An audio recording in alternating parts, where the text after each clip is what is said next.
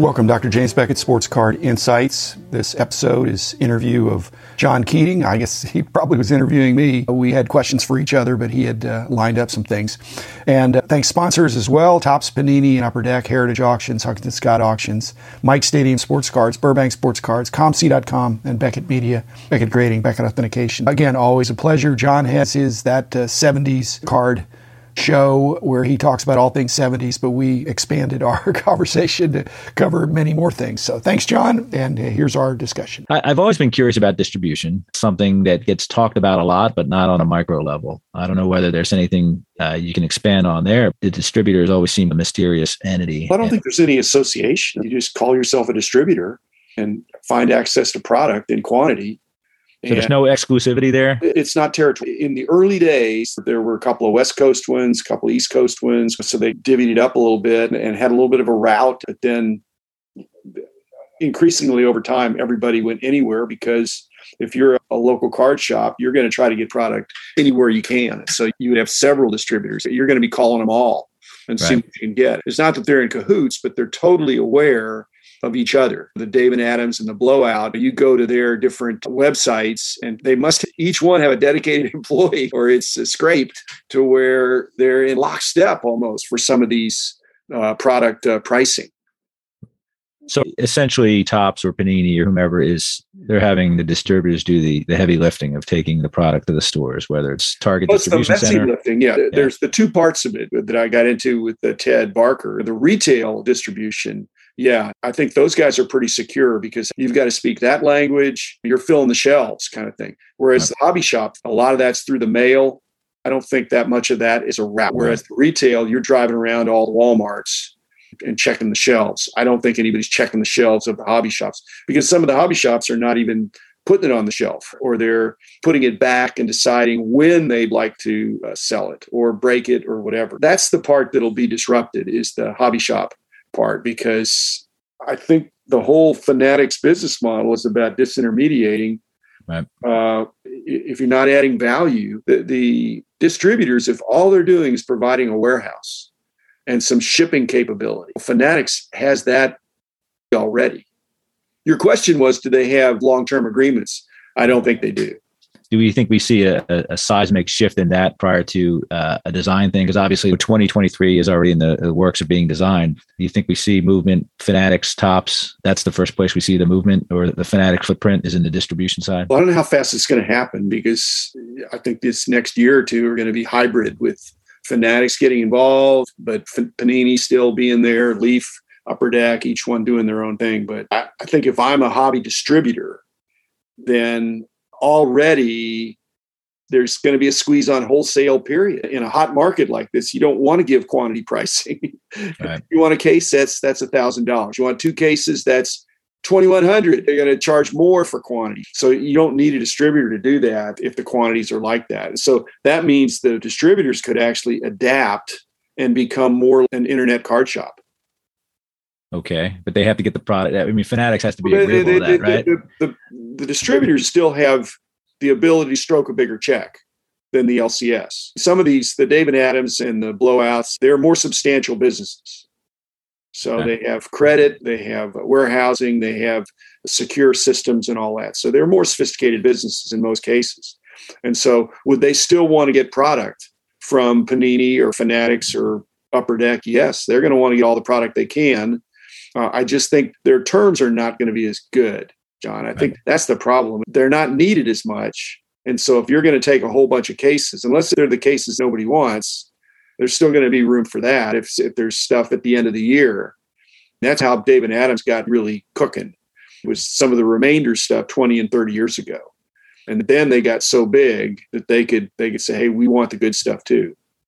I see Walmart and Target as essentially not caring. This isn't how they make their money. I don't want to call them victims, but I'm I'm sure that they'll be two of the first victims because it's probably not worth their time what we went through last summer and effort to sell a minimal amount of cards. Yeah, it's it's very possible. Again, Fanatics. What benefit does Fanatics get if they put a blaster box in Walmart and somebody buys it and walks away and says, "Oh," and whether they sell it or consume it or trade it, whatever. I think Fanatics wants to disintermediate the whole thing.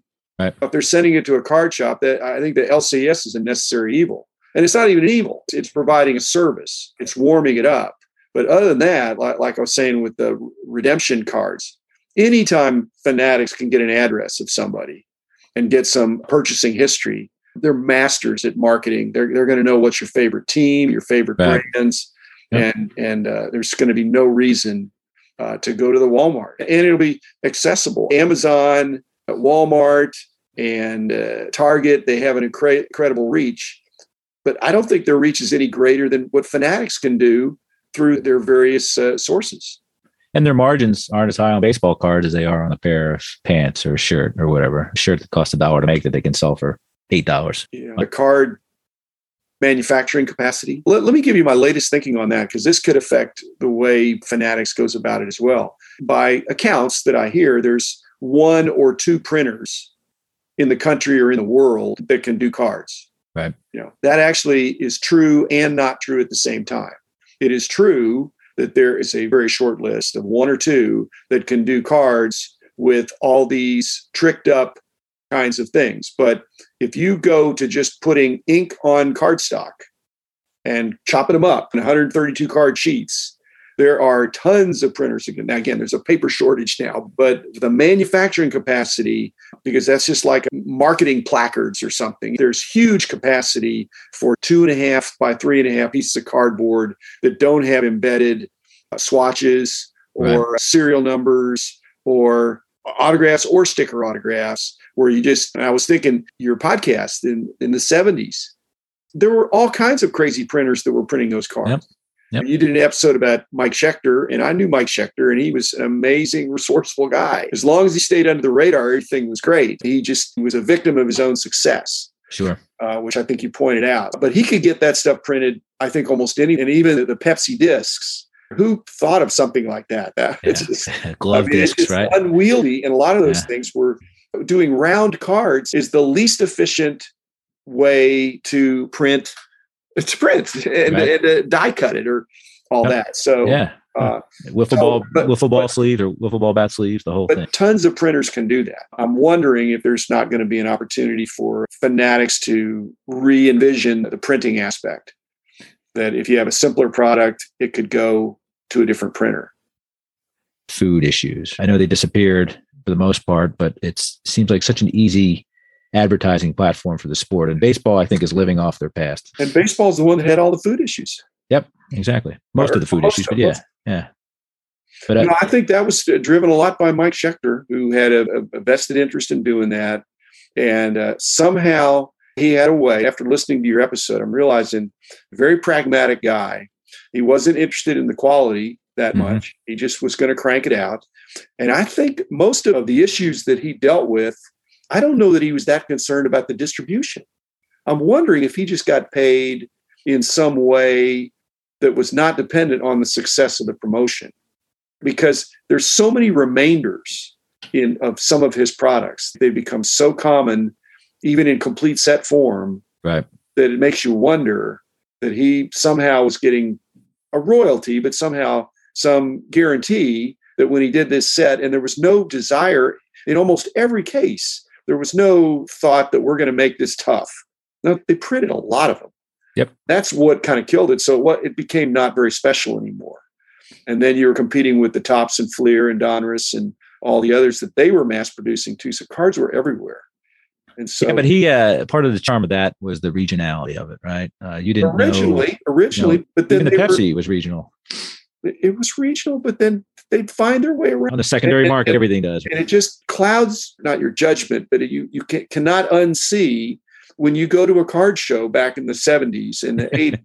and you see a big stack of MSA stuff that whoever has them has some source that they obviously didn't go around and pull them off the, the, the Pepsi products. They Right. were somehow getting it from the printer or from some other source. Yeah, they were warehoused for sure. and, and that that made people lose confidence i think john in that category in that genre to run like post cereal cards those were not scarce at all but for the most part you had to buy a box of cereal back in the day like I said, the regionality is, is fun. There's no disguising what they were doing, but I think probably as cards got better, not that the 81 Fleer and Donruss were anything to write home about, but as cards got better, you got further and further away from those pastel black and white photo player pictures. There wasn't a lot to them. So that probably had something to do with it because they got to the mid 80s with the Jiffy Pop, and the Jiffy Pop was completely different than the, the discs from the 70s. If you go back to the 50s, the golden age of regionals, those were regionals to a much uh,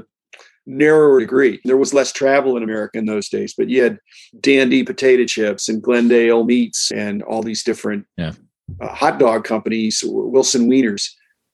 Stahl-Meyer. So all the hot dog cons Wieners, those were very regional with respect to the franchises for the most part. And those are highly sought after, but they were pr- inserted with product in most of those cases. Most of the MSA stuff, in fact, like I said, the leftovers. When you find them, you find a bunch of them. Either there was a complete set offer, which there may have been, um, but those are charming things. Uh, again, they just weren't printed on expensive cardstock, so they didn't have an air of permanence to them. Mm-hmm. And so, why not now when baseball has everything to gain, baseball in particular? Why aren't they sandwiched between a six pack of juice boxes or I think what's happened? The other thing is the consolidation of uh, licensing. It's not just the baseball card license that they're trying to funnel into one single source. Baseball has moved more and more to seven, eight figure sponsors. They're paying $10 million a year to say we're an official sponsor. That knocks out all these smaller regional kinds of things. In MSA's case, Mike Schechter Associates, it was mainly driven by the players. Just get a group of players right. and do that. And you didn't have the, the full artistic appeal of the team logos and all that, but you had some good players. But you almost never had rookies because right. had to be a, a players association person. So looking back, you can see how maybe that's how that came and went. Yeah, I feel like they have an image problem, baseball, regardless of the lockout. They're not the king of the hill anymore. They're not even probably number two in the hearts and minds of American sports fans. You have to get people in the seats, you have to get new fans. And I know it worked for a lot of us when we were kids. So not the collectability part of it, but it's the advertisement part of it. These guys spend millions of dollars in advertising a year, these, these leagues. And it seems like if you can get somebody to pay for distribution, pay for the, the, the making of the product, then it's a no brainer to have your stuff out there to some extent. It's not grassroots anymore. It's, it's institutionalized, and that's the problem. I mean, part of the fun come from the music world. You can have these huge stadium concerts, but on the other hand, some of the smaller concert venues are really pretty cool, and it just seems like baseball has moved up market, just like the hobby you know, it's moved up market up. And so now, if somebody came with an interesting promotion for hot dogs or ice cream, yeah, I think baseball has been too exclusive about who they want to work with. And they keep whittling it down. And I think all the sports probably have. Right. You just can't be a mom and pop. You, you have right. to buy your way in. Even Upper Deck, when they came in, they had to stroke a big check just to get the attention of Major League Baseball to say, hey, if, if we fold, at least here's some millions of dollars that say you got our money.